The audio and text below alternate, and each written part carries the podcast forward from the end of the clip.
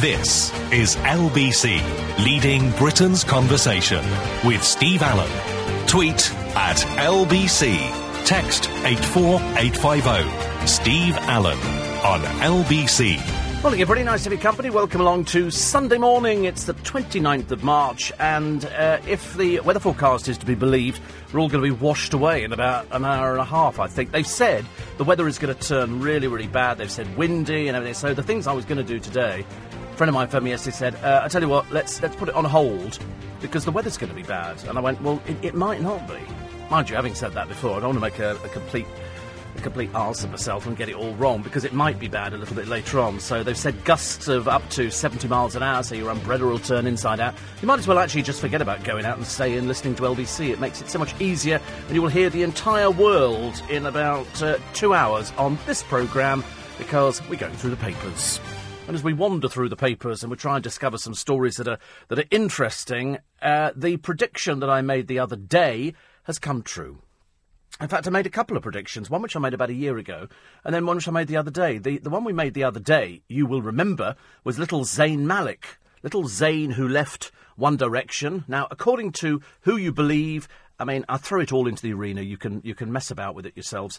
He either walked out because he'd had enough and he wanted to be a, a normal 22 year old, and he was sick to death of all this being followed by the press and you know everything else happening about his life because he was caught with a, another girl outside a nightclub and they were holding hands, which is you know when you've got a fiance, it kind of makes you look a bit stupid. But anyway, all right, so we we, we get over that, and um, and he then said at the time, he said, I just want to be a normal 22 year old with 15 million quid in the bank. Well, ever since then, the press have been following him as I predicted on the programme. I said the press would follow him literally 24 hours a day. They're going to find out what he's doing. So the, the, so the day after he'd announced that he was going to do it, he was caught going into a recording studio. Yesterday, he was caught going around looking at houses.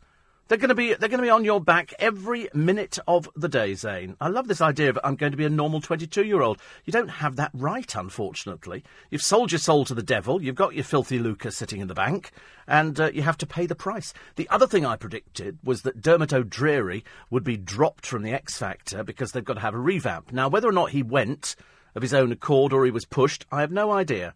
Nobody knows on this one. What makes me laugh, though, is that people have started speculating on who's going to take it over. Whereas the Sun on Saturday were running with the fact that it's already gone to Caroline Flack and Ollie Murs. Well, the paper today is saying there's that girl on the programme, Sarah Ann, somebody whose name I can't remember. It'll come to me later. She's totally non. I mean, she's just. She's as bland, if not blander, than Dermot O'Dreary. And uh, they go, oh, the fans have really taken to her. No, they haven't. Everybody I've spoken to hates her. Hates her to pieces. She's pushy. She thinks she's really on trend, but there's no trend about it at all. And she's sort of, I don't know, she's about 33, I think. She's an ex DJ. Uh, that's right, Sarah Jane Crawford. Oh, what a bore. I mean, I was really a bit disappointed. I was expecting a bit more. But you know, when they put somebody down as a youth presenter, they're generally about 97. And they're way past. They, they haven't been in touch with youth you know, since people were evacuated to the Anderson shelters.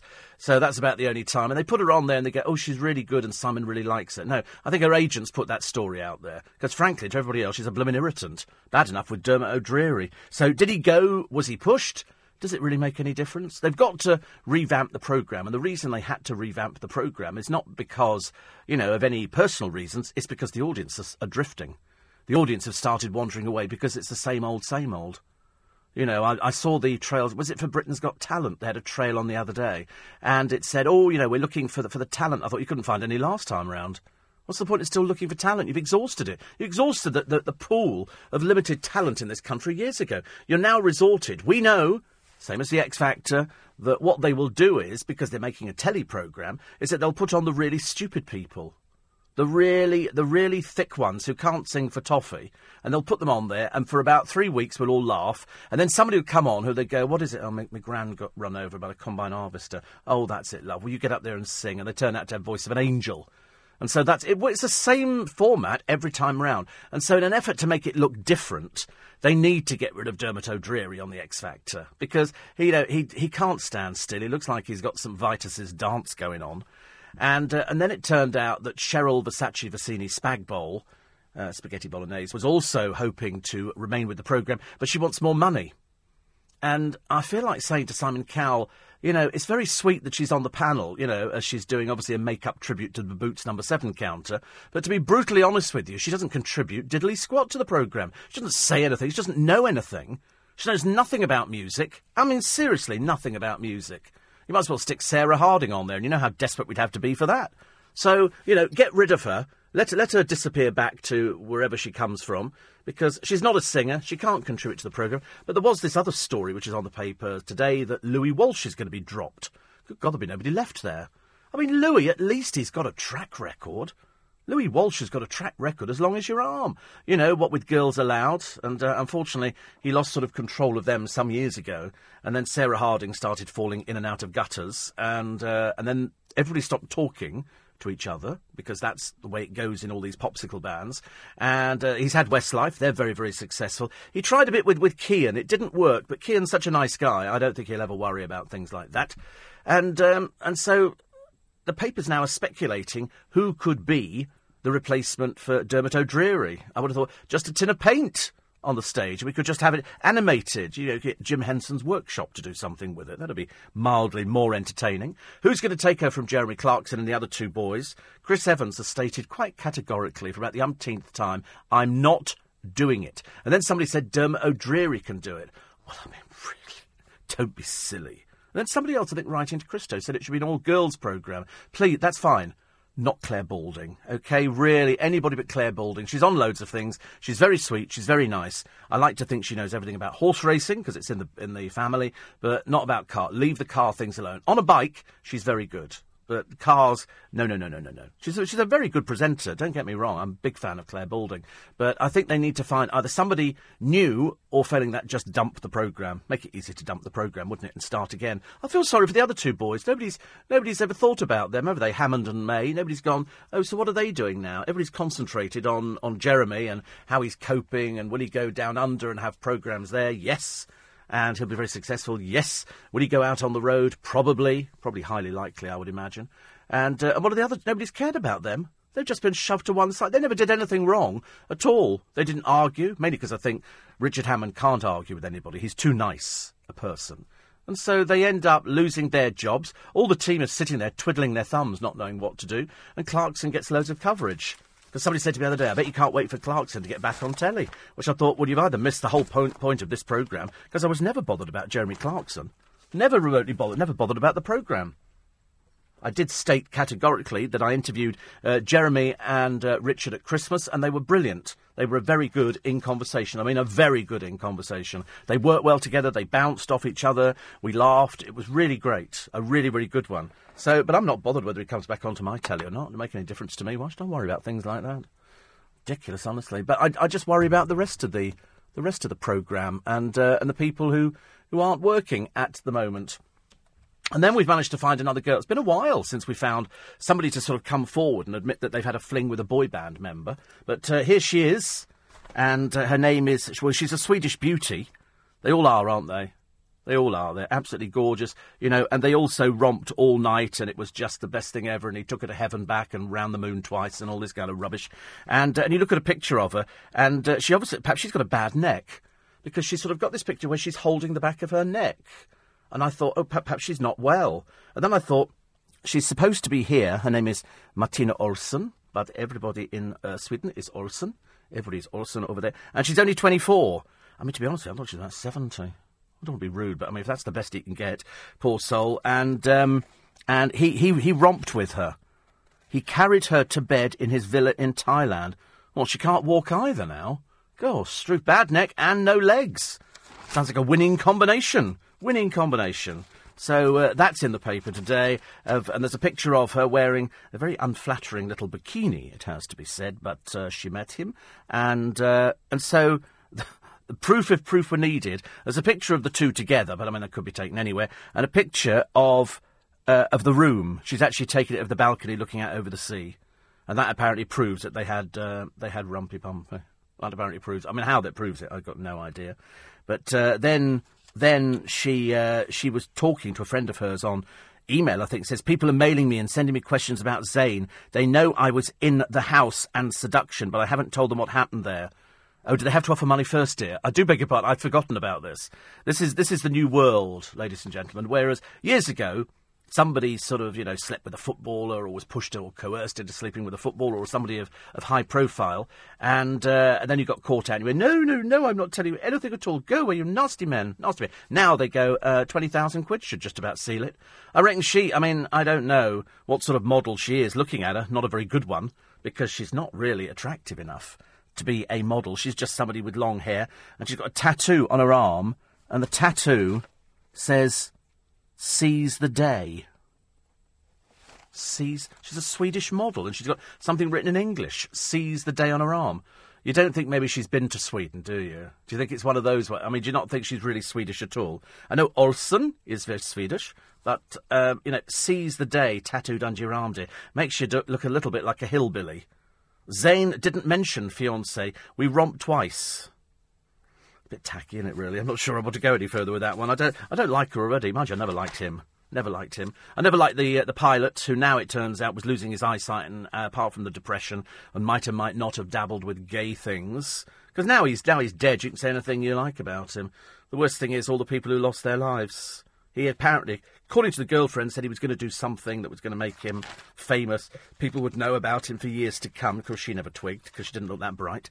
Mind you, what can you do? Somebody's flying an aircraft and then they lock somebody out. Well, you can't do anything about it, can you? You can't do anything at all.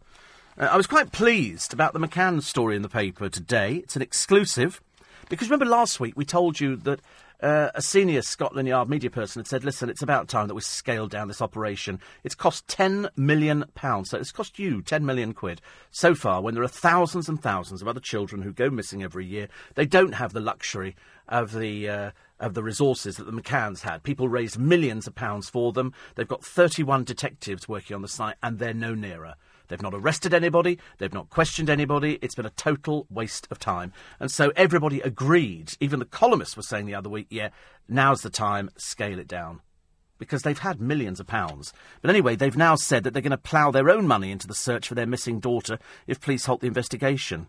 What, eight years later you tell us this? Why didn't you say that to start with? Why didn't you say that to start with? I mean, I don't want to be rude against the McCanns. I'm quite sure it must be the most awful thing that can ever happen to you. But when we ran stories on LBC on Wednesday and Thursday, that every day somebody is arrested for leaving their child home alone. Every day somebody is arrested. One woman only outside a chemist. She left the kiddie in the pram. She went inside to get the prescription, came out, and they were practically writing out a ticket for her. You know, you left your child. I thought the McCanns went off to eat dinner. Admittedly, it was in, in Portugal. Perhaps they have different rules over there, but the Portuguese police, they're not interested in this. They're really not interested, so they've, they've kind of left it to one side. But now they say they will fund it themselves. Lucky they're able to, ladies and gentlemen. Luckily they're able to. Because it's, a, it's an awful lot of money that's been pumped into nothing. Nothing. Met Police Federation Chairman John Tully says we no longer have the resources to conduct specialist inquiries all over the world. Because, as I pointed out on the programme, it didn't occur here. It occurred in, it occurred in Portugal. So why aren't they doing something about it? Why are we paying for it? Why have we got 31 detectives chasing nothing? Chasing rainbows? You know, they might find this, this child again. They might not. Nobody knows, do they? What happened? You might, we might as well all take a good guess. That, you know, the fairies came and took her a long time ago because there was no CCTV. You know, why, why you'd ever leave a child or three children alone, I've got no idea. I couldn't quite get my head around it. I was talking to somebody the other day, a presenter on LBC, and he said, We went out for dinner the other night. I said, Did you leave the children? He said, No, we took them with us. I said, Answered your own questions. Answered your own questions there. So uh, I'm pleased that they've decided they're going to fund it themselves, and then perhaps we can put the money into God knows so many other things. Oh, there are lists, a list as long as your arm. There really is. Oh, good news is, and I'll tell you about this one in one second. Jamie O'Hara has found a replacement for that ex-racist Danielle Lloyd. You remember Danielle Lloyd, don't you? And the Shilpa Shetty and the racism with Jade Goody in the Big Brother house. We never forget Danielle. We never forget. Once a racist, always a racist. Quarter past. Morning, everybody. 6.20 is the time. I say 6.20 because there will be a few numbskulls out there who've forgotten to put the clocks forward. I tell you, I've never seen so many people in London. When I walked in this morning, I thought, I bet they're all tourists and foreigners and they've got no idea that the clocks have gone forwards. Because it's something fairly peculiar to this country. And so they're all out there going, yeah, it's 20 past 5, 20 past 4, 20 past 3. No, no, no, it's an hour later as they'll finally realise when they get back to the hotel and they go to check out and somebody goes, well, there's an extra day gone on there because you've got to check out at the right time.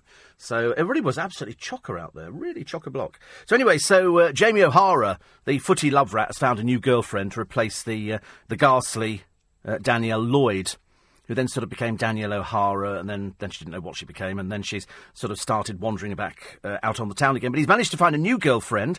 Uh, her name is uh, Elizabeth Tierney, and the good news is, and here's where we all breathed a sigh of relief. She's a lingerie model. I'm so grateful. I was hoping he was going to find somebody who would have been really, really disappointing, like an intellectual person who'd been to university. But no, she's she's marvellous, Danielle.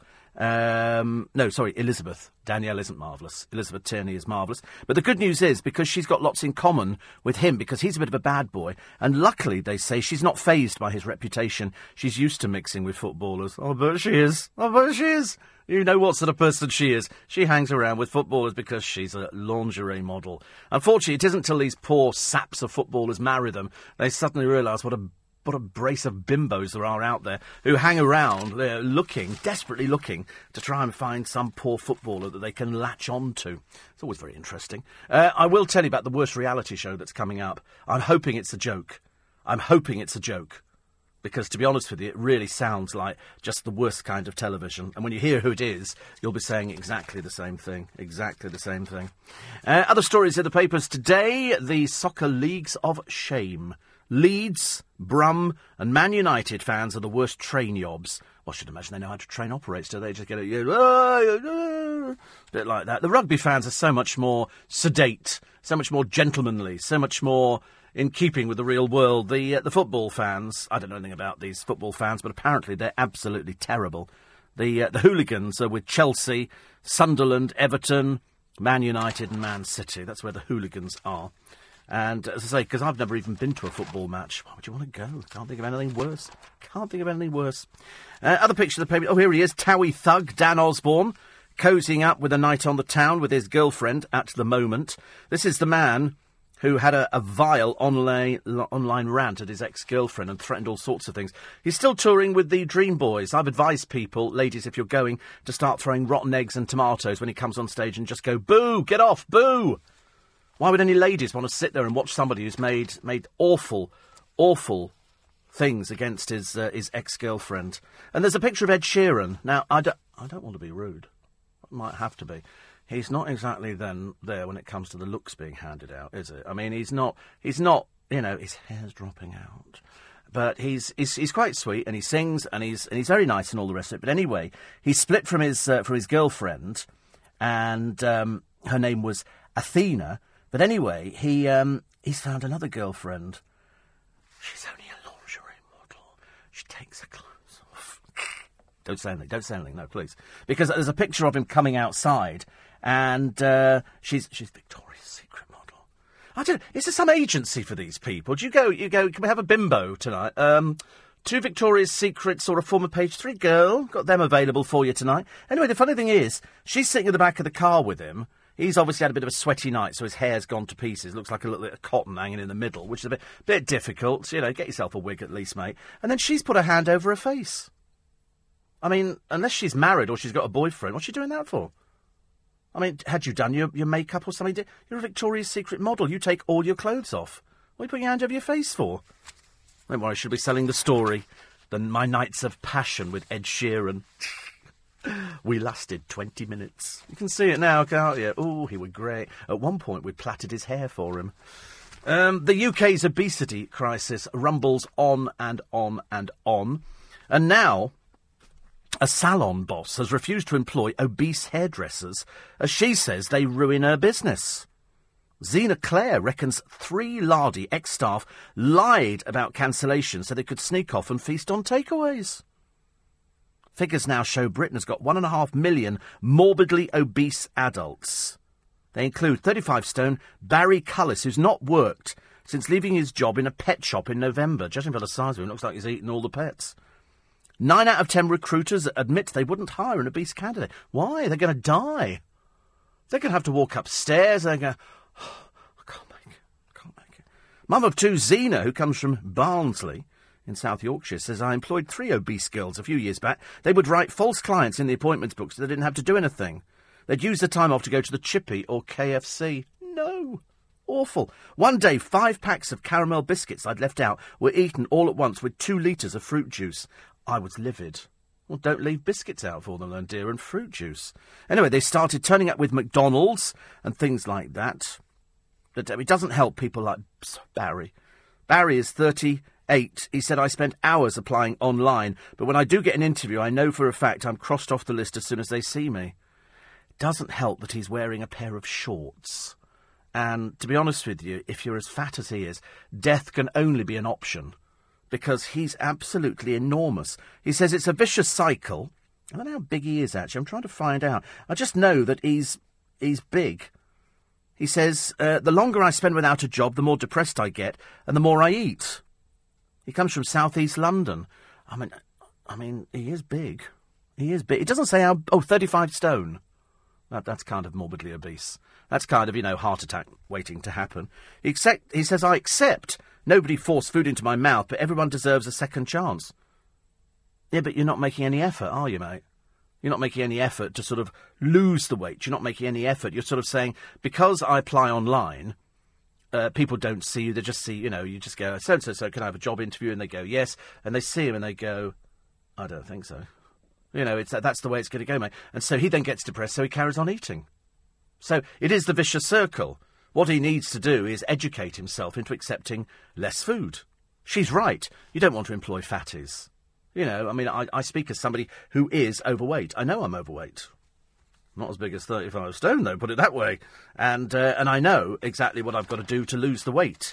He knows what he's got to do, but the trouble is, he's, he's now gone beyond that. He's just getting bigger and bigger and bigger and bigger. And I don't quite understand why, when you get to that size, you don't realise that it's like we were talking earlier on because uh, one of the guys who used to work uh, with me at LBC and he's worked with loads of people, Joe Pike, uh, left here to go and work in Scotland some time ago.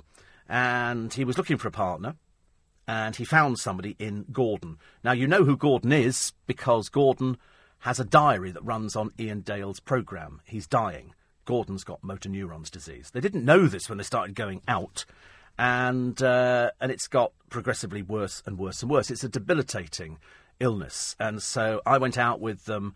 Christmas just gone. We went out for breakfast, and uh, Gordon had difficulty walking, sitting down. It was it was all a terrible strain for him, and I didn't I didn't realise because I didn't know enough about motor neurons, and um, and so they got married yesterday. They got married. Deacon Blue played. They had everybody.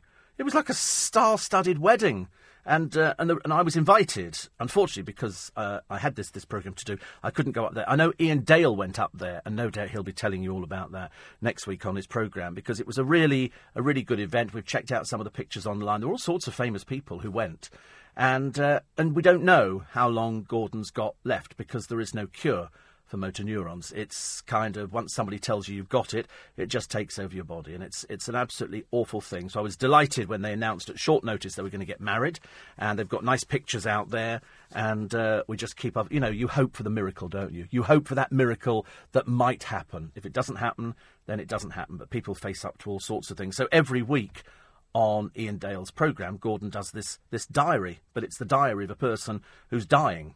If I was in a similar situation, I would do exactly the same on this programme. Whether they'd let me, I don't know, is another matter. I would. I'd be boring people senseless, I'm afraid. I'd be going, today, really bad day. Really bad day. Wasn't allowed to have Kentucky Fried Chicken. LBC News Time. It's 6.30. Steve Allen on LBC. 25 to 7 is the time. Britain's most ridiculous parents are in the uh, the Sun today. I think we've read about him before. He's one of these uh, presenters you've never heard of, uh, who is. Um, he's a wheeler dealer on some programme on the television. I've never heard of him. But anyway, he's obviously settled down with this this girl, and um, for their two children, they have bought so far six thousand outfits. I mean, admittedly, you know, if you want to portray yourself as being really stupid in this day and age, then they, they've gone down the classic route. You know, I'd have thought she'd have spent more money maybe having her makeup done professionally, and he would have done something better with his outfits. But never mind, there they are. Uh, and as they quite rightly say, Uh, it's their money; they can do what they like with it. Yeah, but it's when you go in the paper and talk about it, you make yourself look a bit stupid. So, what have they blown so far? Toys from Toys R Us, two thousand pounds. Uh, a day nanny, hundred and fifty pound a day. A night nanny as well. Oh, not even looking after your own children now.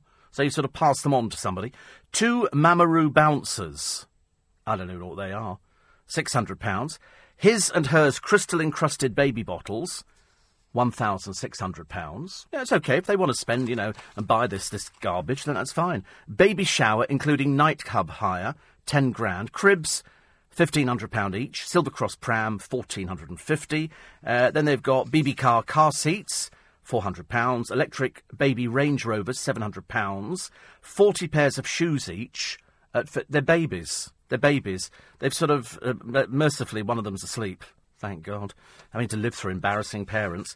Cashmere coats, £300. Other outfits, 12500 Cashmere socks, £20 each. That's £400 they've got there. Three bespoke or rare teddy bears, 1200 Obviously not that rare, pal. Uh, Louis Vuitton changing bag, 1250 And the first birthday party cost £20,000. So that in total is about 109000 I mean, to be honest with you, they're as stupid as they look. They can't help it. You know, and the only reason they're stupid is because they decide to go in the papers and tell people about it. You know, if you're that dim and that thick, why wouldn't you keep it quiet? Made yourself look really dim. But there you go, there they are. Most ridiculous parents, and that was probably putting it politely by the uh, by the Sun today. Ridiculous parents. Oh, I'm a did I tell you I'm a member of the Loose Women Book Club? Oh, tell you about that one later. How did that happen? How did Steve Allen get to be a member of the Loose Women Book Club? Which I like. Uh, says we've heard through the Petrolheads Old Boys Network James Nesbitt could be a contender for Top Gears. Uh, well, they're actually axing the programme. You know that the programme's going to be axed, don't you? I'm, I'm hoping I'm not telling you anything that the BBC haven't announced yet. Oh, they haven't announced it. They're going to rename it. It's going to be renamed.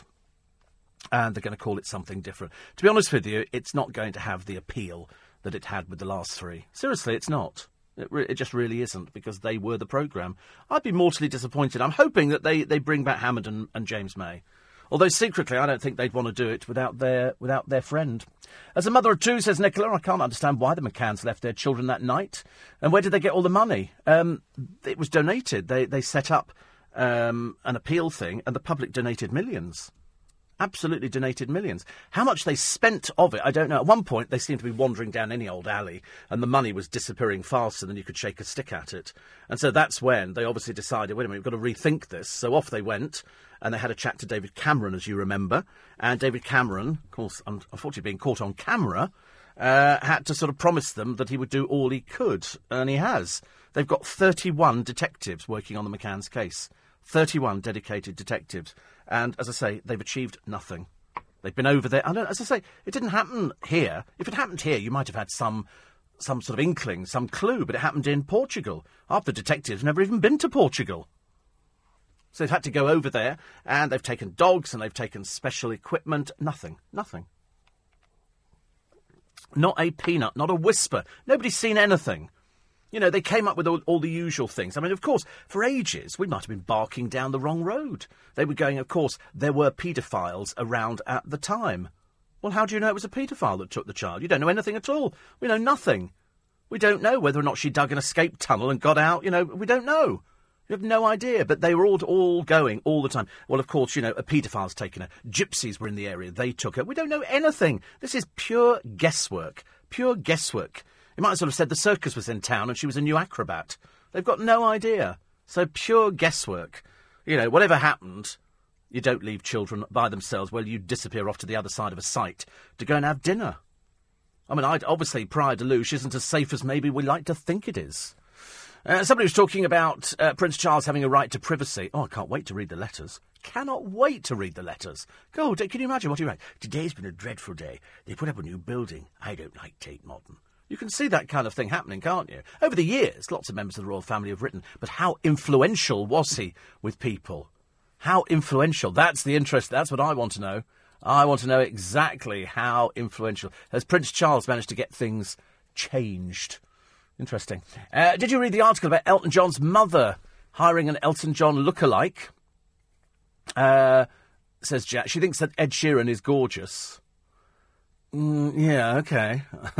Might have to do a rain check on that one. And uh, she has caught up with Towie yesterday. They all seem to be getting a bit broody. Well, two of them have fallen out. I think Gemma Collins was crying again, but then Gemma Collins only has to look in the mirror only to burst into tears. I think the two two gay boys in the series have uh, started arguing. Bobby, no friends, Cole Norris, or whatever his name is, the one who does look like Ming the Merciless, and uh, the other one in there, Vaz or something, short for Short for Vaz, I suppose.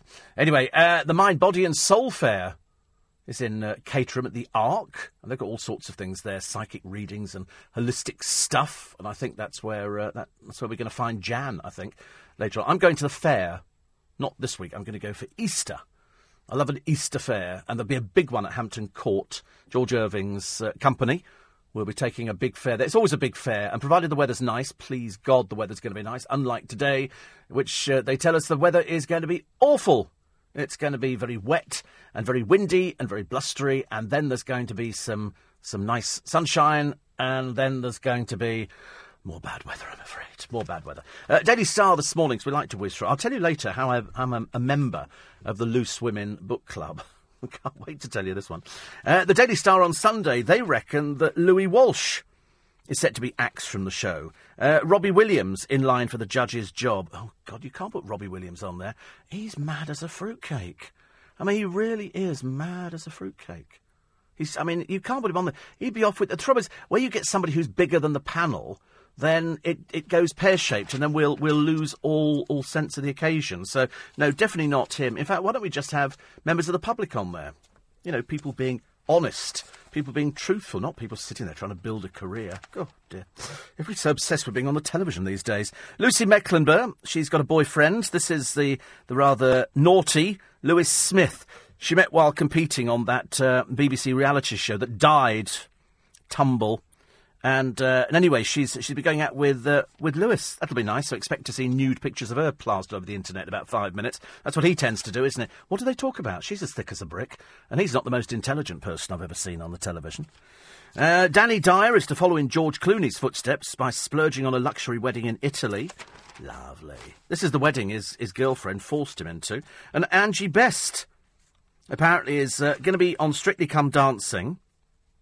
Uh, the first wife of the late footy legend George has signed a big money deal. BBC bosses have been trying to persuade her to take part for years. What for? Angie Be- 99% of people listening at the moment won't even have the faintest idea who she is. Why on earth would they want to put her on the pro? And they've been after her for years. Oh, well, why, why does she only say yes now? Run out of money? I don't know.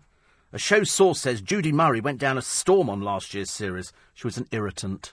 She was very annoying and very irritating. And bosses think Angie will be perfect for the show's older viewers. Oh, dear God. She's the mum of Callum Best. God, we're bored with him. Imagine two of them. Two boring people. They also say that um, uh, insiders are expecting her to do well on the show after spending years working as a fitness guru for Cher and Sharon Stone. Oh, two enormous names, aren't they, from the Ark? God, blimey, sounds boring already, doesn't it? And uh, who's this? This is uh, Sasha. Sasha. Okay, I'm going to throw a name at you. Sasha Simone. Anybody? Anybody? You can hear echo, can't you? Echo, echo, echo. Sasha Simone? No? No, I've never heard of her either. Apparently, I couldn't face my life. I was, I was crying and drinking, but now I can hold my head high. Who is she? No idea. Apparently, she's on The Voice. She became hooked on booze after her mental health struggles left her suffering. Is every single person who ever appears on the television, have they all got some sort of mental health issues? Is this where they go to? They go, okay, you've got mental health issues, uh, go on The Voice. Go on The X Factor. If you've got a parent who's died, go on The X Factor. If you're just a normal person with nothing at all, it's a bit dull. I mean, to be honest with you, she sounds like a bit of a loose cannon here. But she says, I've, I've still got some demons. Whoa! Enough already. Enough already. Oh, that's her. Oh, my God.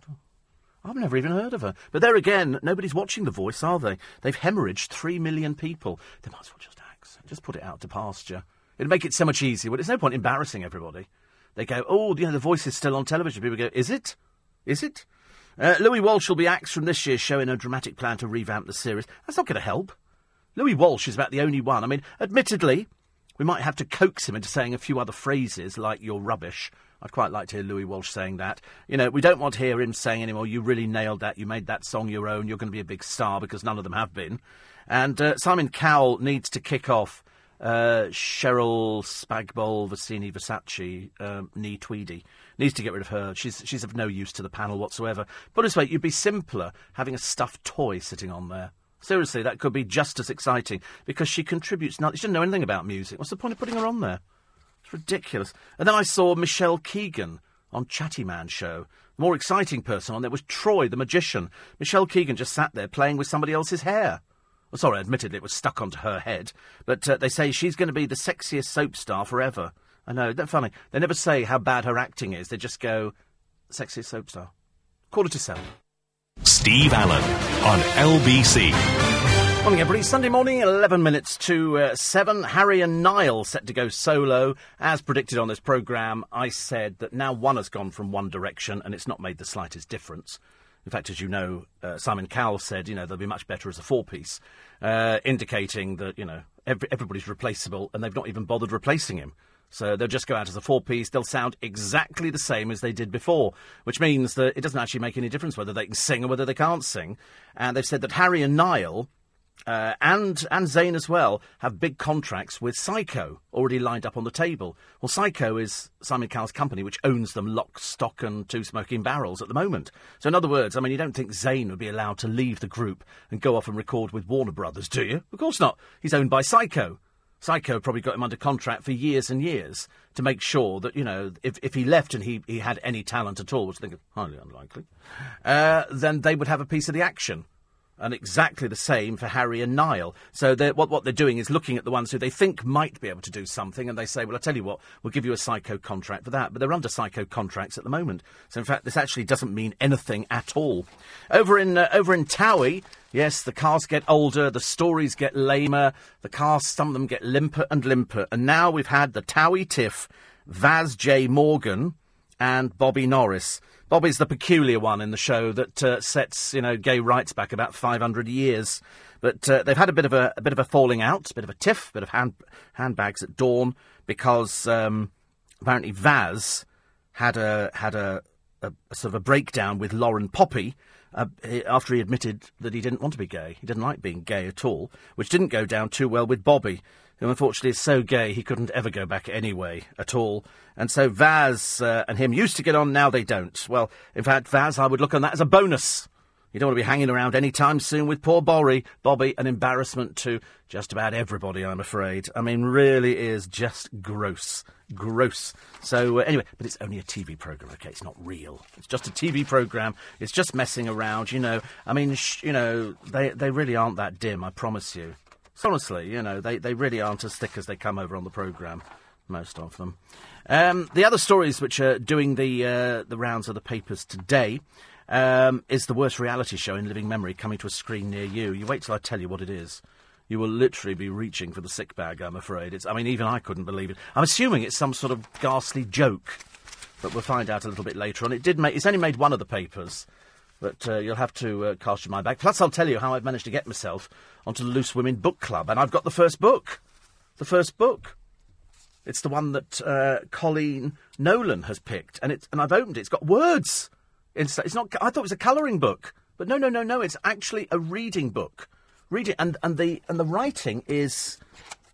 It's quite big, the writing. You know, there are more than six words on a page, so it's obviously up to her usual standard. And you wait till I tell you who sent it to me. That's all coming up on the programme this morning. Uh, plus, uh, Sarah Jane in frame for Dermot Job. I do hope not. I do hope not. Uh, apparently, uh, Everybody likes her. Simon Cowell is looking to replace him with her. I thought they'd already decided it. It was Ollie Murs, who can't make up his mind whether he's a presenter or a sort of a singer. I don't know. But anyway, um, he uh, he gave her a big break on the show. Apparently, she's won over viewers, and Simon, who's looking for somebody fresher, well, the last thing she is is fresh. She's over thirty. She can't be fresh at over thirty. She's she's sort of she's just a little bit trying too hard. Somebody says she's perfect and is up there with one or two others to get the big job. What's big about the job? The big job is surely being on the panel. That's the, that's the rubbish job, isn't it? Kelly Brook has been given a boost in a bid to crack Hollywood. Writers have been recruited to pen a script for a second series of the flop she's in at the moment. What's the point? Why waste money? Why waste money? Axe it now. Let her go back to serving burgers. It's easier for her. Doesn't have to concentrate too much, does she, really? Uh, here's the house hunting. Zayn and Perrie. Uh, Louis ready to quit, they say. And here is the house. It's a mansion, and it's in Welwyn. It's not a mansion at all. It's it's a modern naff looking. To be honest with you, I was surprised when they said it carried a two million pound price tag. I would have thought about six hundred thousand. I've never seen anything so rubbish. They're obviously it's obviously been on somebody's books for a while, and they're trying to shift it. So they're sort of um, it's it's difficult to know whether or not he is in fact moving into it uh, or not. It's a mock Tudor mansion. It's it's not a mansion, and there's nothing mock Tudor about it. It doesn't even look mock Tudor. If this is what passes as mock Tudor in Welwyn, I'd check out the estate agents round there because their uh, their their their descriptions of houses are almost laughable. Laughable. Two million pound for this pile of rubbish. Dear God in heaven, it looks like a, some a child of seven has put it together. Looks horrible. Horrible, horrible. Anyway, I'm sure he likes it. Perhaps in his little world, this is probably known as mock Tudor. yeah, right. We used to live in a mock Tudor house. Ours looked more mock Tudor than theirs did. Uh, also, here's uh, a picture. Oh, look, it's Catherine Tyldesley. We haven't seen her out in the town for ages and ages. Uh, I think she was in Coronation Street, and then I think she came out to have a baby because she had advisedly got herself pregnant. And luckily, she's now got her own photographer, which she had before. So when they go out, they can take a picture and send it into the paper. And so here she is, um, um, pushing the pram all by her little lonesome. Not, not a friend in the world, apart from the photographer who took the picture. And look, little Frank Lampard is out with, hiya, Christine Bleakley. And where are they? They're in New York. Perhaps they'll stay there. That'd be nice. I don't th- don't think she's got anything to come back here for, is she, any time soon? And little Frank, who I think is going to be a guest on Chatty Man next week, uh, little Frank, known as Polly Pocket, and they're looking at a flat, and it rents at $95,000 a month. And, well, you can get a much better place for that sort of price, much better place. I mean, I'm looking at this one here, and um, He's, he's, he's clutching the floor plan. That's uh, which is great. They say it's a luxury apartment, and they've said it's ninety five. That where is it actually? It's Manhattan, and I'm trying to find it because I was only looking at uh, at New York the other day for twenty five million pounds, about 60, 25 million dollars, about sixteen million pounds. You can get a, a five story townhouse in New York in the best part of town. Old Lampard and uh, Christine, she's still his fiancée. It's so sweet, isn't it? They're going to get married? Do we care? No, not really. It'll be done through OK magazine, so you know it'll be tacky. Actually, I was reading the other day about Michelle Keegan's forthcoming wedding, and we can't wait for that to happen. I mean, she should finally stop talking about the blooming thing. And they've decided they're going to do pie and mash for their wedding, or failing that, oh, sorry, what was it? Pie and mash or fish and chips for the northern people? Fish and chips? Where are they coming from? I've never anything like it. And pie and mash. They're from Essex. One of them is from Essex. They don't do pie and mash in Essex. That's in the East End. What are they trying to do? What are they latching onto the East Enders for? They're not East End. Dear me, I don't know anything about that thing. That's dreadful, isn't it? And also fish and chips, because that's what northern people eat all the time. Pfft, I don't think they do. Have you been to some of these places up north? They've actually got restaurants with knives and forks now. You know, and, and sort of, it's chips and gravy up there. They don't do fish. They have chips with gravy on or filling that curry sauce. And also, there's no. It sounds really down market, this wedding, doesn't it? It's been sold to a magazine, so you know it's going to be a little bit tacky. And there'll be loads of people there that they don't know, but that's always quite funny. I like things like that. Makes makes makes me smile just a little. What's another picture of really good looking Ed Sheeran? Do you know what he looks like? He looks like one of the monsters out of that uh, Carry On Screaming film, where they, they sort of walk along and Kenneth Kenneth Williams goes, Frying tonight! And Ed Sheeran looks like one of them out of there. He's got tattoos up his arms, but it, it doesn't make him look butch, and the hair's a bit odd. But it's this Victoria's Secret model. Oh, don't take my picture, don't take my picture. I'm very famous, I'm very famous. I'm going out with Ed Sheeran, I'm going out with Ed Sheeran. Don't laugh, don't laugh. That's great, isn't it? And her, her name is, um, I don't know. I don't know. But they went to a burger bar in the Aussie city. Oh, real class. How lovely. I like to take you out for dinner, darling. It's Ed Sheeran. It's going to be somewhere really, really super, isn't it? It's going to be really caviar and everything. Burger bar? Are you serious? Oh, well, for the sake of my publicity in the future, I'll have to go for it. And what's abandoned and untouched? Apart from Christo. Uh, no, in the paper today, the haunting house of Peaches Geldof. They've, they've gone to the house it's deserted, absolutely deserted. And um, it used to look like the entrance of a bustling family home. It's overgrown and uh, run down. and uh, and nothing's going on there. It's a, it's a little bit sad, really, a bit sad. Thomas um, moved moved out of the uh, the property, and clearly visible in the conservatory, piles of Peach's belongings waiting to be moved, untouched for a year. But they've obviously gone in there and they've just taken pictures of it. It's even sadder, isn't it? I mean, if they own the house, shouldn't they just get it on the market as quick as possible and try and put that behind them? I mean, unless, of course, the police are still still searching the house and still still looking through it because that's where she died. It's very tragic, whichever way you look at it, isn't it? Uh, Carole Malone says Cheryl Fernandez Versini has been moaning that she has to pay a lot of tax, which means she must be earning a lot of money. So what is her problem? The problem is she thinks that she's something she's not, Carole. You and I know that. You know that she's not the person that she know. She's trying to move out of the gutter and unfortunately the gutter won't let go of her. So she's kind of stuck there. So, you know, she appears on programmes trying to look as though she's elevated herself, but in fact she hasn't. So, and I think she gets a little bit angry that people treat her as if she's some sort of chav. Which she is. And, and she wants to try and forget some of the past misdemeanours that she's had, like being drunk Oh dear, so sorry, it's my phone. and it's turned off as well. How does this phone make noises? It's ridiculous. It's LBC coming up very shortly. The news at 7 o'clock, if you've remembered to put your clock forward this morning, which I hope you have. The worst reality show in living memory coming to a screen near you. The killer pilot who fears that he was going blind. Mind you, they're all saying now, aren't they? Oh, he said this, he said that. He apparently had relationship problems. Awful. Uh, Jezza Clarkson set to present the Oz shows. Dermot O'Dreary dropped from the X Factor, or did he walk? Who knows? Uh, Steven Gerrard has moved into this new Malibu mansion. It's a bit naff. And um, Russ says revolutionary cafe revolting. The top doctor who says don't stigmatise depression and killer drivers to face life in prison. This is LBC. I'm Steve Allen. News is next. This is LBC, leading Britain's conversation with Steve Allen. Tweet at LBC. Text 84850. Steve Allen on LBC. Morning, everybody. Sunday morning, clocks have gone forward. You fall forward. And so that's why it's five past seven, very nearly. Uh, of course, if you haven't done your clocks, it's. Uh, it's still five past six, so don't worry too much about it, but I promise you need to change them later on today. Uh, Dermot O'Leary dropped from the X Factor, or was he? It's all a bit confusing, actually. I'm not too sure either way. I'm now a member of the Loose Women Book Club. Very exciting. Uh, the killer pilot who fears that he was going blind. These planes fly themselves, though, don't they? Angie Best to feature on Strictly Come Dancing. That's Callum's mother. Doesn't get much worse, does it? Uh, the Swedish beauty who's told of bedding Zayn Malik. And the McCanns have said they will fund the hunt for Madeleine. So that's good news.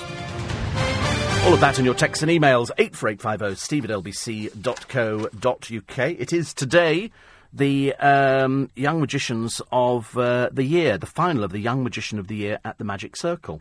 So good luck to everybody taking part in that. Having seen uh, Troy, the magician, on uh, Chatty Man last night, he was very good. The trouble is, you do that. I'm, I'm such an old cynic when it comes to magic. I watch it, and I watched him starting to do a trick, and I went, "Oh, I know this trick." you know, there's always something you know about it. The moment a magician goes, "Here's here's a pack of cards," I go, "Now, where are we going with this one?"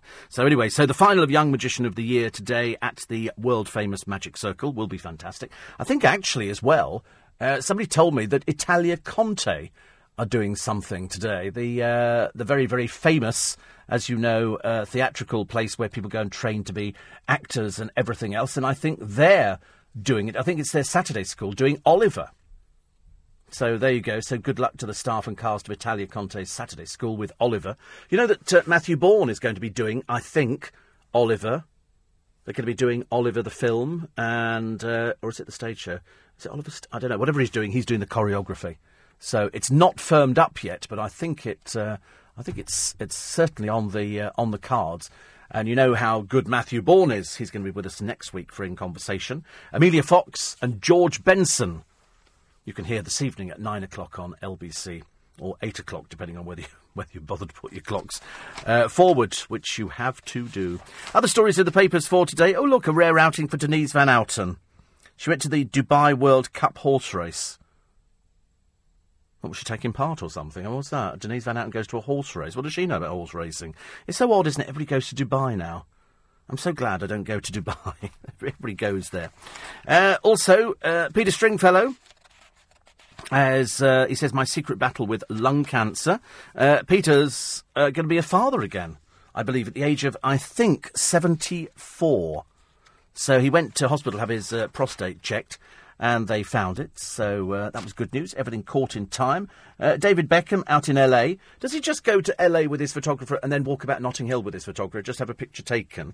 You don't see many pictures of him and Victoria because they have separate lives now. She's busy, you know. I mean, I'm assuming at some point I'm only guessing, but I'm assuming at some point their lives will actually come together and they'll sit down on the porch, rocking backwards and forwards in their sort of rocking chairs, and that'll be it. Or they doomed for the rest of their life, and are we going to hear stories about him? And you'll never hear stories about her. Nobody's ever going to be going, for Victoria Beckham, because they nobody looks at her like that at all. I'm afraid. Uh, 84850 steve at lbc.co.uk. We shall weave everything in. Kevin O'Sullivan talking about uh, the free ride this is for BBC Two. A couple of comedians on a publicly funded holiday. They all do it, though, don't they? Everybody does it. Uh, also to um, world class windbag, that he says, Jon Snow for Channel Bore's endless coverage of Richard III's re-internment. Wasn't that the most boring thing you've ever seen in your entire life? A set of old bones have been reburied again. Who cares? Frankly, they should have left him under the car park. Would have been a lot easier for everybody. And um, and uh, overrated inside number nine. Uh, plus faux-friendly Gregg Wallace calling women mate on MasterChef. One of the, I think Carole Malone says, does anybody actually like Gregg Wallace? This is after John Torode was asked if, he, if he'd ever do Strictly. He said, only if my career was on the slide. kind of sums it up, really. So I don't think anybody likes Gregg Wallace. I don't think Gregg Wallace likes Gregg Wallace, but it doesn't seem. Has he calling women mate? That's very ghastly, isn't it? Somebody called me mate the other day in, in Iceland. All right, mate? What? What? Neil Diamond's touring, Art Garfunkel is touring, Gilbert O'Sullivan is touring, and Brian Wilson is touring as well. My God, they're all touring. Plus, take that, or as I prefer to call them, that naff threesome now. It's not quite the same, is it, when you think, you know, there used to be five, and then four, and now three. Perhaps, perhaps they'll just come down to a beat combo, ladies and gentlemen. Marc Almond is out touring. Lulu, Santana, S Club 7, do me a favour, please. Don't stop grooving to the disco disco beat. I think they had their day a long time ago. And they've actually dragged poor old Paul Cattermole out. I mean, dear Lord above. I mean, honestly, he looked unfit when he was in them last time. Ella Henderson's touring as well. I've never known a time that people are, are touring so much. Marc Almond is um, going all over from uh, the new Brighton Floral Pavilion all the way to Basingstoke's Anvil. Santana are doing the O2. Lulu is Salford and Sheffield and Birmingham and Nottingham. And take that to doing Manchester Arena. They've sold out quite a number of shows. In fact, most of the shows are sold out because I think the uh, the fans are quite good. And no doubt he'll have some new tunes to write. Art Garfunkel just needs to stand there and sing Bridge Over Troubled Water, and I'll stand there and clap till the cows come home. Nickelback, I don't know anything about. I've heard of them, I don't know anything about them. And Neil Diamond, I mean, just amazing. This is uh, July coming up this year. Uh, I've got Neil Diamond doing Hot August Night. Very good indeed. Gilbert O'Sullivan and his band, he is good. I think he still features on the In Conversation list. We've still got him. I think he's uh, he's still on there. We recorded him some time ago. And then I was just looking at uh, at the V Festival. My God, everybody's on that one, including Tom Jones. Tom Jones is on there as well, which is amazing. Brandon Flowers. John Barrowman's touring. Uh, 24th of May at the Palladium. Simple Minds. And uh, How No Brain Co. Mrs. Brown's Boys with Brendan O'Carroll. Such a good interview for us for In Conversation. And uh, he's touring as well. Sunday People Day, Elton's hurt at Mother's betrayal. Zayn quit One Direction after Mother's advice. So they say. So they say, because I'm not too sure what is, what is the, uh, the truth on that one. Uh, plus, in a flat full of drugs, he hid dark secrets to keep alive the flying dream. This is the deliberate crash, the man who killed 150 people. Uh, either an act of deep, deep depression, or we don't know. He said nothing. As he was crashing the plane, he said nothing at all. Uh, there's also uh, Katie Hopkins' attack on Ed's wife, gas her jibe at Labour chief whose Jewish parents fled Nazi murderers. You can always. Um, you can always guarantee Katie Hopkins will say something that's going to upset somebody somewhere. Zayn Malik, apparently, they now call tormented in the paper. Tormented by what? What, because the press went, who's that girl you're holding? Who's that girl you're holding hands with? Is that being tormented? I don't know. Maybe, perhaps you, you know, th- there was that rumour that he's on the wacky backy some time ago, and of course, if you are, you become a little bit paranoid, don't you? He turned his back on One Direction after begging his mum for advice. You have to remember, of course, he is only 22. He is only 22, and, um, you know, obviously he can't look after himself because people go, Gosh, you're really grown up, aren't you? I'm not I'm just a little boy. And that's exactly how it turned out, I'm afraid. So he poured his heart out to his mum, who's a former dinner lady, and uh, finally she told him, You've made us all proud, now follow your heart. God, he's 22, what is he going to do? What is he going to do? But apparently it's his mum's decision, and he's planning his next music career as a concert promoter in Ibiza. Oh, right. Lovely. A source revealed Zayn is incredibly close to his mum. She's been his guiding light, and he respects her massively.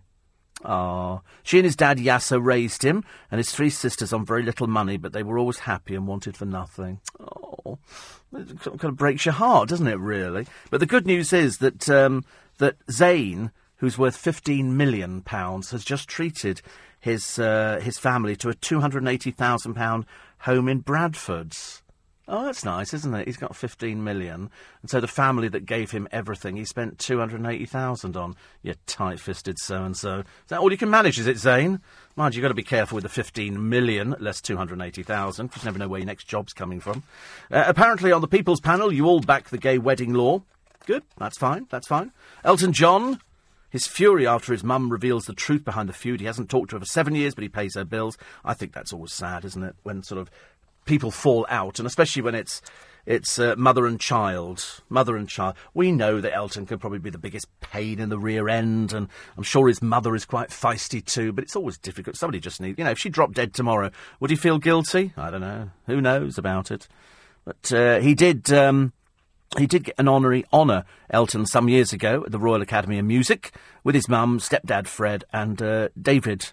His mum and David were kept well apart which is a shame, really. Don't go breaking my heart. Oh, and Katie Piper's back in hospital, so we wish her the very best of luck. She's gone in uh, complications here from a throat operation, uh, which has led to severe weight loss. And believe you me, Katie Piper does not need to have severe weight loss. So, uh, so good luck to her for that. I will tell you about my um, my free book that arrived the other day.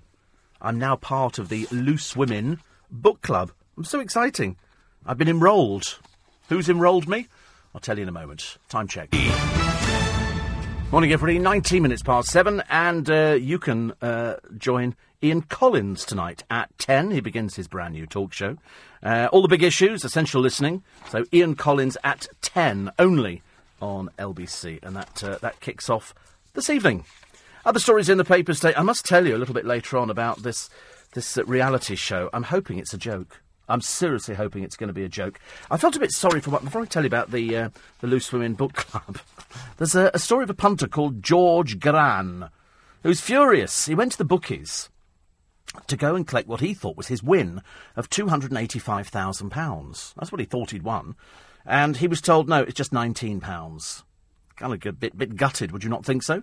Postman George was convinced he'd won £285,284.85 pence from a six-fold football accumulator bet. But when he went to William Hill's branch in Strutton Ground, which is just down from Victoria, uh, staff refused to pay out, claiming they'd given him the wrong odds.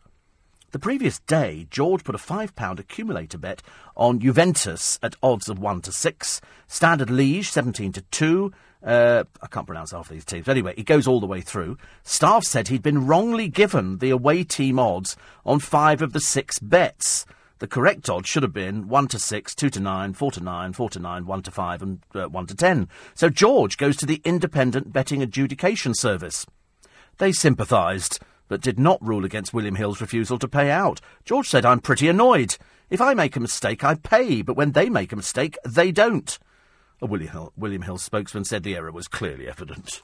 They don't like paying out, do they? Have you noticed bookmakers? They're more than happy to take the money in, but they hate it when they've got to pay out. Oh, God, we've got to pay out on this one. Oh, it's been dreadful at the National. Oh, awful, awful, awful. So, anyway, so a book arrives the other day.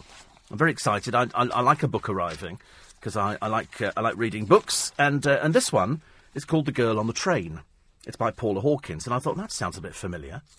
That sounds a bit familiar. I've heard of this, but why have I heard of this book before? The Girl on the Train by Paula Hawkins. And then, and so I tip the, the, uh, the little bag out, and out comes a note. It says, Dear Steve, Please accept my enrolment of you in the Loose Women Book Club. Judging by the number of shower heads you're buying on your journey home, it sounds like you need a distraction. Try our first book, chosen by Colleen, and even has words inside. Best wishes, Martin Frizzell. Now, Martin is the. Is it executive producer, Martin? I can't remember. But anyway, whatever he is, he's, he's the boss of Loose Women. Now, he used to work at LBC. Years and years ago, Martin and I were together. Although we could stand, I would know him but he probably wouldn't recognise me now. Oh, I don't know, he might do actually. And uh, we worked together in Gough Square um, in about the 1980s. Uh, the early days of LBC. Then he went on, he was uh, a reporter for IRN, and he went on. I can remember his Mac to this day. That wasn't his Apple Mac. This is his Mac used to wear. It was like a sort of a brown. I can picture it now. I can absolutely picture it now. And uh, of course, he's uh, he's married to Fiona Phillips. And so for years, he used to look after TVAM, GMTV, all that kind of stuff, and did it, and then left, and then turned up at Loose Women, and now he's sending out free books. There's no end to the excitement, Martin, but I, I like the uh, the line chosen by Colleen and even has words inside! Exclamation mark. Thank you very much indeed for that. I'm very grateful. I'll let you know what the, what the shower heads are like. I'm not too sure I need to actually. I had an obsession with shower heads. You know why? And the other day I went out and I bought another one. I've had shower heads that light up before now, and uh, and I've got the the latest shower heads coming through, and then I've got various other things. Anyway, anyway, anyway, anyway, uh, the BBC's new roadshow, The Getaway Car, it's called, um, with Dermot O'Dreary. I don't know why. I don't know why they think you're putting him on there. He, he, he's not very, not very telly friendly. I know they put him on telly, but I don't think he's that telly friendly. Uh, the other story: the NHS giving a girl aged 12 an anti-smoking spray, and then she goes round school um, uh, she sort of did it as a prank. Unfortunately, 20 of them fell ill. Why on earth? Uh, why would the NHS give a 12 year old girl an anti smoking spray, apart from obviously to stop her smoking? A little bit worrying, isn't it? I think that's very worrying that they would do, do things like that. I don't even know what an anti smoking spray is. I'm assuming you just sort of spray it in your mouth and then you, uh, and it sort of makes you stop makes you stop smoking. Well, that's, you know, if you want to stop smoking, you will stop smoking. If you don't want to stop smoking, you won't stop smoking. So where is, oh, here we go. Wait for this one. This, I mean, this you will not believe. Stand by for a Keeping Up with the Kardashian style reality TV series about, who do you think? Who would really be on my list of people that I really would not want to see on the television, in the newspapers? No, not Jordan, not Kerry Katona. No, no, no. Karen Danczuk and her dreary husband, apparently, have been asked to do an at home with the Danczuks. Karen told uh, the social diary in the Daily Mail. Uh, she says, but don't expect shots of the 31 year old shopping in boutiques. It'll show me in Aldi, she reveals. I love their smoked meats and carver. God, it sounds as boring as she is already. Let's cancel it already, shall we? Let's just not bother. You know, nobody's interested in the queen of selfies, the very plain Karen, who's, look at me, look at me, look at me, look at me, look at me, look at me, look at my boobs. Here's me, and look at my, and it's just dreary. No, I'm sorry, that one's not working for me at all. Not working for me at all. So, uh, disappear, please, very, very quickly. Very boring. And here it is the leading role that's crowned the career of some of Hollywood's finest actresses. Apparently, Beyonce is now set to follow in the footsteps of Judy Garland and Barbra Streisand by taking on, wait a minute, another remake of A Star is Born. Now, I remember the Judy Garland one. Uh, Judy Garland was in the original, I think, uh, when did she come along with it? Um, I don't know, but the, the, first one was 37, 1937, Janet Gaynor, and then it was James Mason and Garland, 54. And that's where she played a uh, singer, an actress. He was an actor, but unfortunately he was a bit of a lush. And it was the story, really, of how he he got pushed aside by her. She became the big star, which, of course, in reality was a bit a bit different because she was the lush. But uh, in this film, A Star Is Born, when it was remade by Barbara Streisand, she was the singer, you know, the happy little person, and uh, Kris Kristofferson was the rough rocker. And it great films, and now they're going to make it again with Beyonce. I don't know. Apparently, it's a role she's wanted for years. That's what they say of, uh, of Beyonce. It could be her Hollywood breakthrough. She's shown she can act in uh, Austin Powers Goldmember and held her own singing in Dreamgirls, but this is a chance to prove her dramatic range and maybe even win an Academy Award. This is the obviously the desperation film by the sound of it. Never really like it. Never really like it. But I mean, good luck to her. But I hope they hope they do the film properly. I, I only want to see the film if it's if it's properly made. I don't I don't want you know something that makes it look a bit tacky. But it's a great story. If you've never seen the original, then uh, get hold of the original, or get hold of the Judy Garland one, or even even the Barbara Streisand film version. That's good. I did recommend the other day, and a number of you have written to me saying that you've been out and you've either bought it or you've rented it, and that's the film Pride. And I thought it was sensational. I really did. I thought it was one of the best films I've seen in a long while. It's the story of, uh, of a group of gay guys and girls who go up there to help raise funds for the miners during the big miners' strike. And uh, it's interspersed with, with actual shots, and it's it's brilliantly done. It really is brilliantly done. It's it's shot beautifully. Uh, also, I think you will find uh, that day we sang is out on DVD as well, and that's coming up, and uh, that's well worth seeing. That's that's very good. That's out. I think who's brought that out? Is that Universal? Can't remember. But uh, really, really good. That day we sang, based on the stage play, went on the television. You remember? You remember? and uh, now out on DVD. And I watched it the other day. Really good, really, really good. And uh, Paddington's really racing away with it, isn't he? Racing away with it. But the good news is that the real life Paddington has been saved from a zoo. Mail on uh, Sunday readers donated 30 grand to fly this bear home from a Peru circus to a new home. It's a bit difficult, isn't it, for some of these animals that uh, that are in zoos because there's not a lot you can do with them afterwards. You just sort of take them out of there. And we had the Born Free organisation, and they do an awful lot of good work. It's sad, but yet if it wasn't for zoos, we wouldn't really see a lot of animals. We wouldn't be seeing them because they have to be seen there. I mean, so that's why kids went to the, the zoo because they wanted to see animals that they only ever seen in, in pictures. And um, an eyesore in the countryside. Wait a minute, wait a minute. Is it magical news for Harry Potter fans? It's being built for the filming of Fantastic Beasts and Where to Find Them by J.K. Rowling. So they built this spectacular set. It's a castle, and it's in Hertfordshire. Construction is still three months from completion, and filming is due to begin in the summer on the first of three movies in the Fantastic Beasts series. Wow, big set. Big set. I love it. I love sets. I love sets. I think they're really, really clever. And uh, the average Briton spends how much a year on things they later regret buying? Pizza is top of the list. Three grand a year, apparently, on stuff that you don't really need. But then we all do that, don't we? How many times have you actually been out and, and bought something and then years later somebody says, Did you buy that? And you go, um, Yeah, where is it? Oh, no idea. Not a clue. Not a clue. Uh, next up, the Golden Globes. Yes, Mr. Corden is set to uh, host the prestigious movie awards after a dream start to his chat show. They've all been on there. Apparently, David Beckham's going to turn up. Oh, God. Have you noticed how David Beckham all of a sudden thinks that he can talk? All of a sudden, he thinks he can pop up on chat shows, and so he's flying in to do James Corden's uh, chat show. He'll just sit there looking a bit geeky and a bit dorky, I'm afraid, and then we'll all have to put up with it, won't we? We'll go, oh, it's David Beckham. It's David Beckham on television. Sunday Express, killer drivers to face life in prison, because we're sick to death of reading stories of the uh, of those who've lost loved ones, children and otherwise, through a killer driver who then uh, gets a, either a suspended sentence or, failing that, they go in prison for about a year and then they come out. Laugh in the face of those people who've lost loved ones. So, uh, drivers who leave the scene of an accident without stopping and motorists using mobile phones at the wheel will be targeted. They say jailed. They say jailed, so that'll be an interesting one, won't it?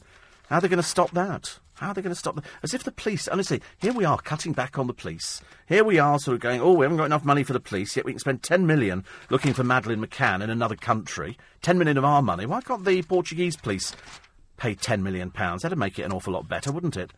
And, um, and we'd spend 10 million pounds, whereas in fact we can use it elsewhere. It's 7.30. Steve Allen on LBC. Morning, everybody. Nice to be company. Welcome to Sunday morning. Stig will be here just after the news at 8 with breakfast for today. And uh, somebody says, so now you're part of the book club. Do you have to read it by a certain time and submit a review? I don't know. I don't. I need to write back to Martin Frizzell and say, I don't have to do a review, do I, of this? But he sent it to me. I think he's slightly disturbed by the fact that I'm buying a lot of shower heads at the moment. And I have to be honest, it's become a little bit of an addiction. But there again, I buy lots of vacuum cleaners. I mean, I've seriously got lots of vacuum. I don't know what's the matter with me. There must be some sort of illness going on.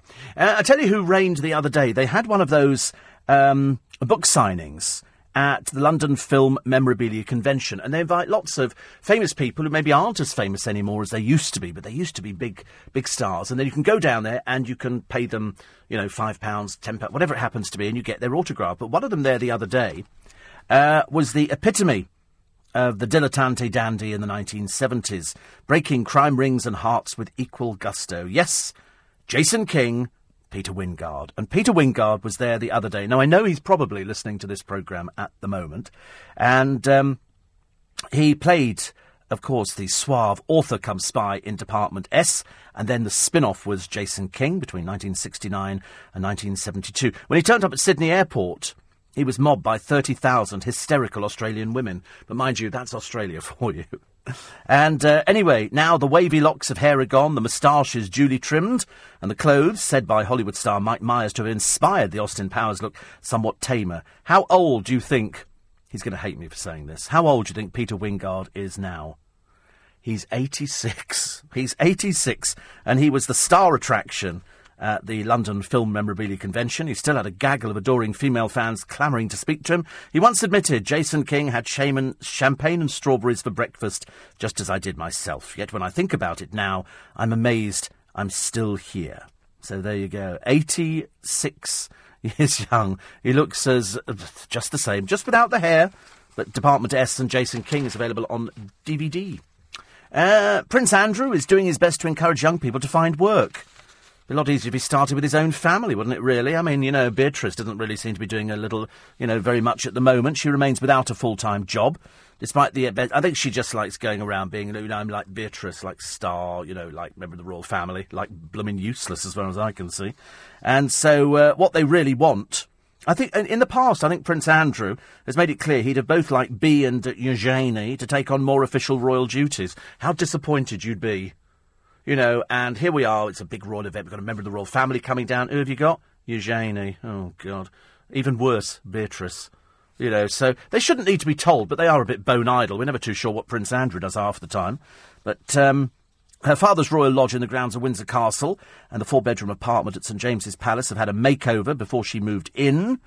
So uh, here we go. I mean, her last stint was as an intern at Sony Pictures, ended in January. Since then, she's completed a short course in finance. What is that adding up or something like that?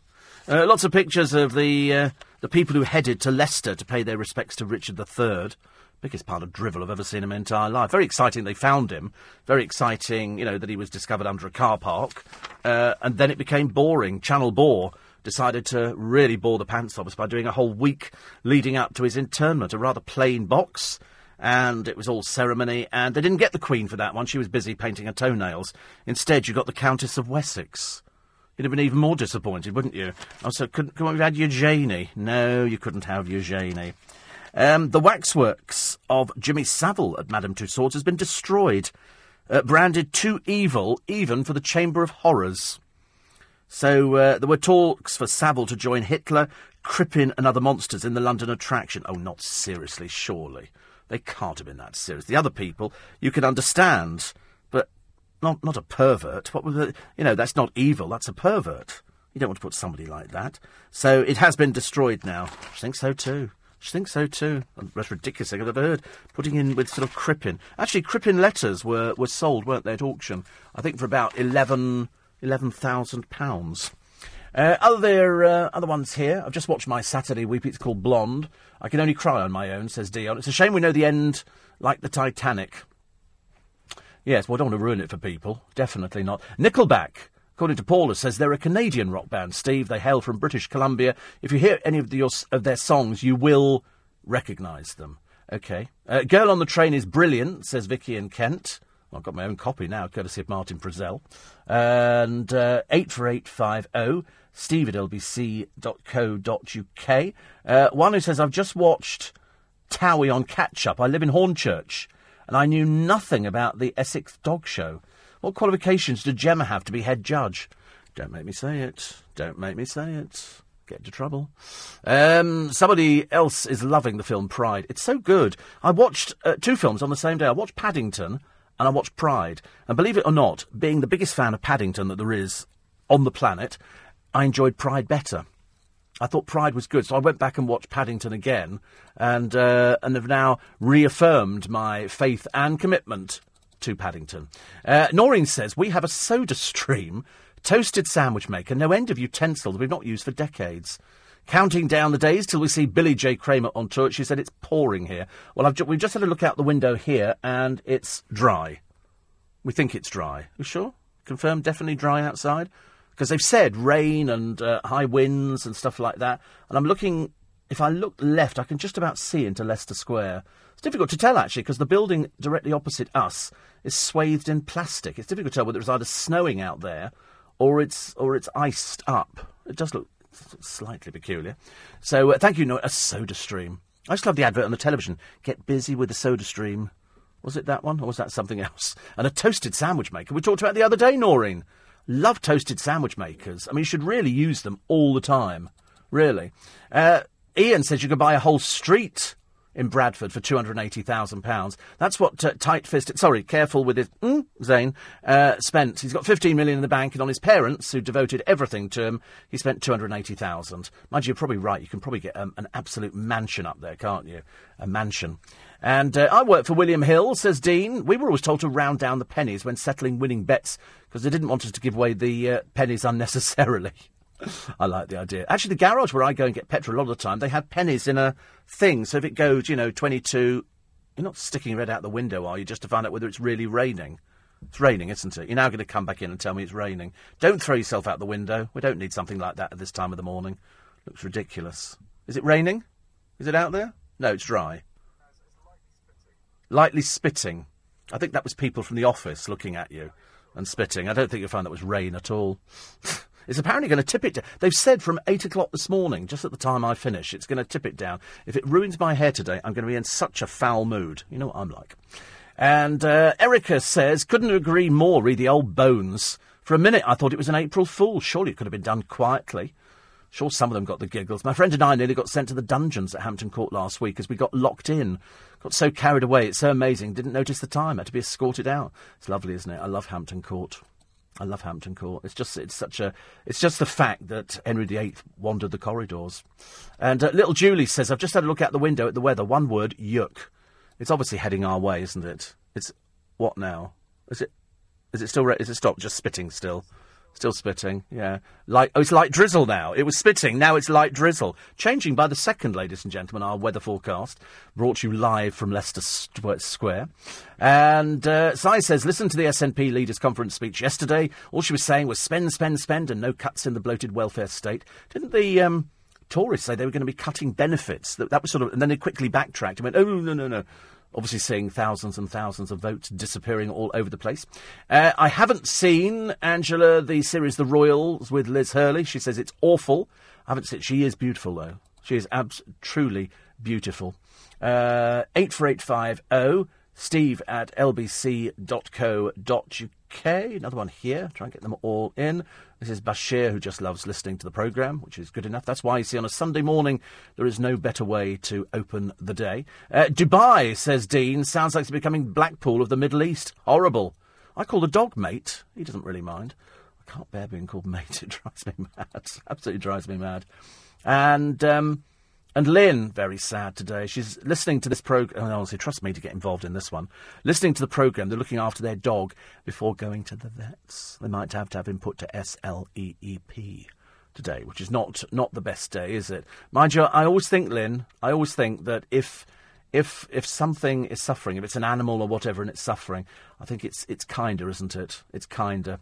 Uh, 84850 steve at lbc.co.uk, and we shall weave everything in on the pro. We don't miss anything out. We're so good. We're so good. Other other programs sort of miss little bits out. Not us. Not us. We do it all. Uh, everybody else tell me how much they love Pride. I thought it was easily one of my best films of this year. Easily one of my best films. I thought it was absolutely brilliant. Uh, what else do we have inside the papers? I'll run. I'll do the front pages just before we finish, just so you've got a rough idea of uh, what's making it. Oh, somebody's done a piece in the. It's it's a bit of a cop out actually. Uh, because every time I turn on the television, if I flip through all the free channels that I've got, and I seem to have a plethora of free channels, there's always something which is to do with ghosts. And of course, ghosts never appear in daylight. I've got no idea why. I suppose because it makes Yv- uh, Yvette Fielding look far more attractive being bathed in green light, looking like the witch on a broomstick, which she undoubtedly is. And so we had the thing the other day where it was an old mortuary and they had a, a, British ghost hunter observing what the American ghost hunters were purporting to tell he was going on. And he went, This is amazing. Somebody's just come through the wall. We've just seen them there? And I'm going, No, they didn't. Let's not be stupid about this. Why do these people tell lies? Why does Yvette Fielding go on television? Every single place she walks into, isn't it amazing? Because otherwise the programme would be a bit dull. Something happens. You know, all of a sudden you're sort of. What was that? Did anybody, anybody hear that? Did you hear? See, this building, you know, is built on the site of two houses years ago where Burke and Hare used to come and deliver bodies. This building was known as the Body Build. You didn't know this. You had no idea. Years and years ago, pre Victorian times, two houses on this site, and uh, one of them was a doctor. And doctors couldn't get bodies. And so Burke and Hare would go to set. That's why a lot of the early cemeteries in London have little guards boxes on there because somebody would be buried, and Burke and Hare and other body snatchers would go in, dig up the body, and deliver it to the doctor. And this, on this site, bodies were delivered. And they would then dissect them, so they knew how. Uh, I just made that up. Actually, it's not. It's not true at all. But I mean, it's, it's the sort of thing Yvette Fielding would do. You know, she'd be going. Oh, we could definitely get a. They always have somebody on the programme, some barking mad person who quite clearly is three sheets to the wind, going, I can definitely the temperature's definitely dropped. You go, of course it has. You've opened the window. It's quarter to. E. Morning, everybody. Nine minutes to uh, eight. It's all you've got to wait for uh, Stig to come along on LBC this morning with uh, Sunday morning breakfast. Just going back briefly to this piece, which is in the uh, Sunday Express today. James Fielding braving the spooky corridors because historic royal palaces every so often do a, a sleepover at Hampton Court for 120 quid, and I think it only takes about uh, 60 people. Um, you go along there and they have food and costumes bit, and it's at night at Hampton Court Palace because and they take you into one of the corridors, which is said to be the most haunted, uh, haunted with the with the ghost here of Catherine Howard. And uh, apparently, after she was beheaded, her ghostly figure rushes up and down the corridor. Well, I mean, why she's not banging into the walls, I've got no idea. Why do ghosts walk through walls? Why can't they just take the stairs like normal people? Anyway, he survived the night at Hampton Court which is a great, great place to go to. It really is. You know, kids will be fascinated. You just tell them anything about ghosts, they buy into it. But he gets it wrong. He says Hampton Court Palace in Richmond. It's not in Richmond at all. It's in Hampton. That's why it's called Hampton Court Palace. It's in Hampton. It's closer to Twickenham than it is to Richmond, and Richmond's, you know, sort of a bit further on down the line. So I don't know why they call it Hampton Court Palace Richmond. It's ridiculous. Ridiculous. Uh, 84850 steve at lbc.co.uk. Um, Another one here. It's uh, da, da, da, has the lost hour affected your mood? Says James. I know. I'm far too nice this morning. I don't know what on earth's the matter with me. Uh, what happened to Ronan Keating? Well, I'm still waiting on that one. I'm still waiting on Ronan Keating uh, to come back to confirm for in conversation, which I'm sure he will do. He won't want to miss out on things like that. Uh, the front pages of the the papers. So the people have got Zayn quit One Direction after his mother's advice, uh, but he's now going to be a concert promoter. He just wants to be a normal 22 year old with 15 million minus 280,000 in the bank. Elton's hurt at mother's betrayal. She doesn't like David Furnish at all. Uh, killer pilot feared he was going blind. Lubitz hid illness and visits to four psychiatrists from Plane Chiefs. Uh, front page of the Mirror. Secret threat to Jill Dando. Police ignored letters sent days before death. TV presenter Alice Beer and uh, and Anne were targeted as well. Uh, front page of the Daily Star. They say after Dermot O'Dreary was dropped from the X Factor or went or whatever happened, he's not there. Uh, now it's Louis for the X Factor acts. They say Robbie Williams in line for the job. It'll come, probably come as a bit of a shock to Louis, I should imagine. We'll have to wait and see whether that one's true. Uh, Easter trains rip off. Passengers will pay four times as much, according to the Express. Uh, but the journeys will take five times longer. Killer drivers to face life in prison. And uh, Benedict Cumberbatch on My Cousin Richard III which I think universally none of you seemed to enjoy at all. You thought it was the most boring thing ever. And strangely, the, uh, the Director General of the BBC gets a death threat on an email, which, you know, you can find the person immediately and you can have them arrested. It's not difficult. Anybody in email you can find within seconds. But for some strange reason, he manages to get uh, bodyguards, an elite squad of bodyguards. Now, whether these are provided by the police or whether they're provided by the BBC, I've got no idea. But uh, if every single person who got a death threat got a you know, got a, a, series of people to look after them, it'd be very expensive, actually. I'm assuming the BBC have provided it because it's not Metropolitan Police here. This is uh, London Protection Services Limited. And so he comes out uh, of his house, Lord Hall, and his wife Cynthia, and they've got security men there. And it looks like they've got either three or four round the clock, so I'm assuming that's come from the BBC are paying for. Parsons saying only Boris can save the UK. The killer pilot who feared he'd go blind. And cheat Zayn romped with me on tour. This is Eton, looks like in Sweden. And uh, she apparently said how Zayn Malik romped with her twice. Is romped another word? Yes, so obviously yes. That's another word for it. And uh, then they've got a picture of her inside in possibly the most unflattering bra you've ever seen anybody wearing. At least they could have made her look a little bit, you know, as if as, as if she was a seductress. She said Zayn didn't mention his fiancée. Well, he wouldn't, would he? Why would he want to mention that? Would you like to come and romp with me? Oh, by the way, picture of my fiancée. Why would you ever do that? Anyway, she's got her a little bit of money, and I'm sure she's terribly, terribly happy with it. Uh, so the weather today is going to turn. Not so good, I'm afraid. Rain. A lot of you writing in already saying it's raining where I am, Steve. It can only get worse. They've said it's going to be very windy as well. And here's uh, Pixie Lott, by the look of it, who serenaded the uh, the rugby fans. Eighty-four thousand world record, I think, for a club tie at Twickenham, where Saracens beat Harlequins in the Premiership. 84. Th- that is a record, actually. That is a record. Uh, the suicide pilot treated for vision problem that threatened career. And uh, a lot of people also talking about Alice's Adventures Underground, a free book for every reader. I never get these things. Honestly, they always say free. The only person I get them from is Martin Frizzell from, from Loose Women. Now I'm a mem- mem- member of the club. Yes, it's lightly spitting, still outside. Just bring you an up to date on the weather forecast. It's, uh, so it's now stopped drizzling. It's now spitting again. Probably in a moment, just drizzle. No, we've had drizzle, haven't we? We haven't got. Are you sure you're not a bit protected on that window there? Because that's the it's, it's, difficult to tell, isn't it, on that one, because that's the middle of the building. I think you'd be better off looking in, you know, the square out there where it looks like it's tipping down outside. It looks like a, a small flood going on. Because I don't think you get to see the right rain in there at all. I, you know, I don't want to be rude about it. I think you're just trying to build your part. Because I think over there, it look. I mean, I could be wrong looking out the window on the left-hand side, but it looks as though it is raining, not just spitting. How long does it take you to find? She's only got to look through a window. Well, she had, she's not gone outside, has she, do you think? Put her hand out in the rain to see whether or not it's really raining. A lot of people telling me that £280,000 in Bradford gets you a, a pretty flash house. Sounds great, doesn't it? I love it. I absolutely love it. Is it is it is it raining? Have we decided actually yet, or is it uh, not raining? Tis raining, not rain, not raining.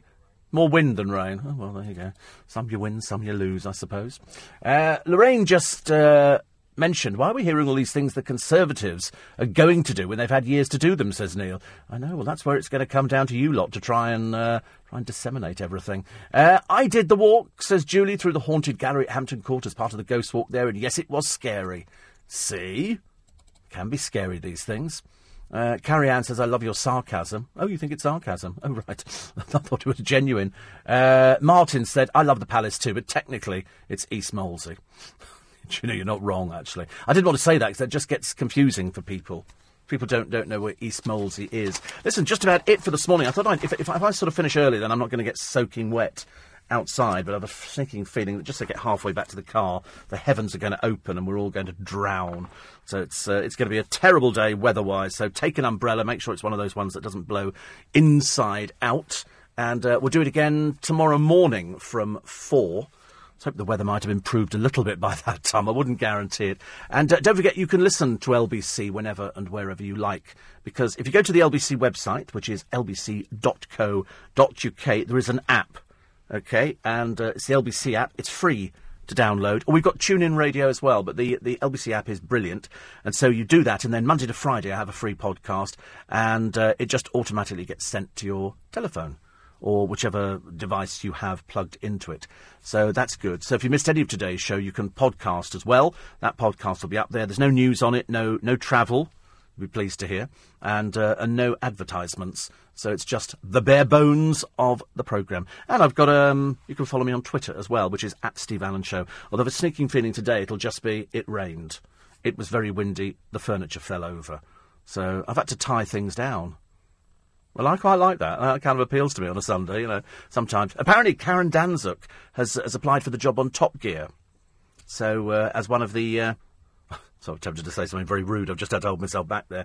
Oh, Karen, do do give up. Really, you're becoming a terrible bore now, and uh, and really, be better off you just stayed inside and perhaps made toffee apples or something. I think you've stretched yourself with anything else.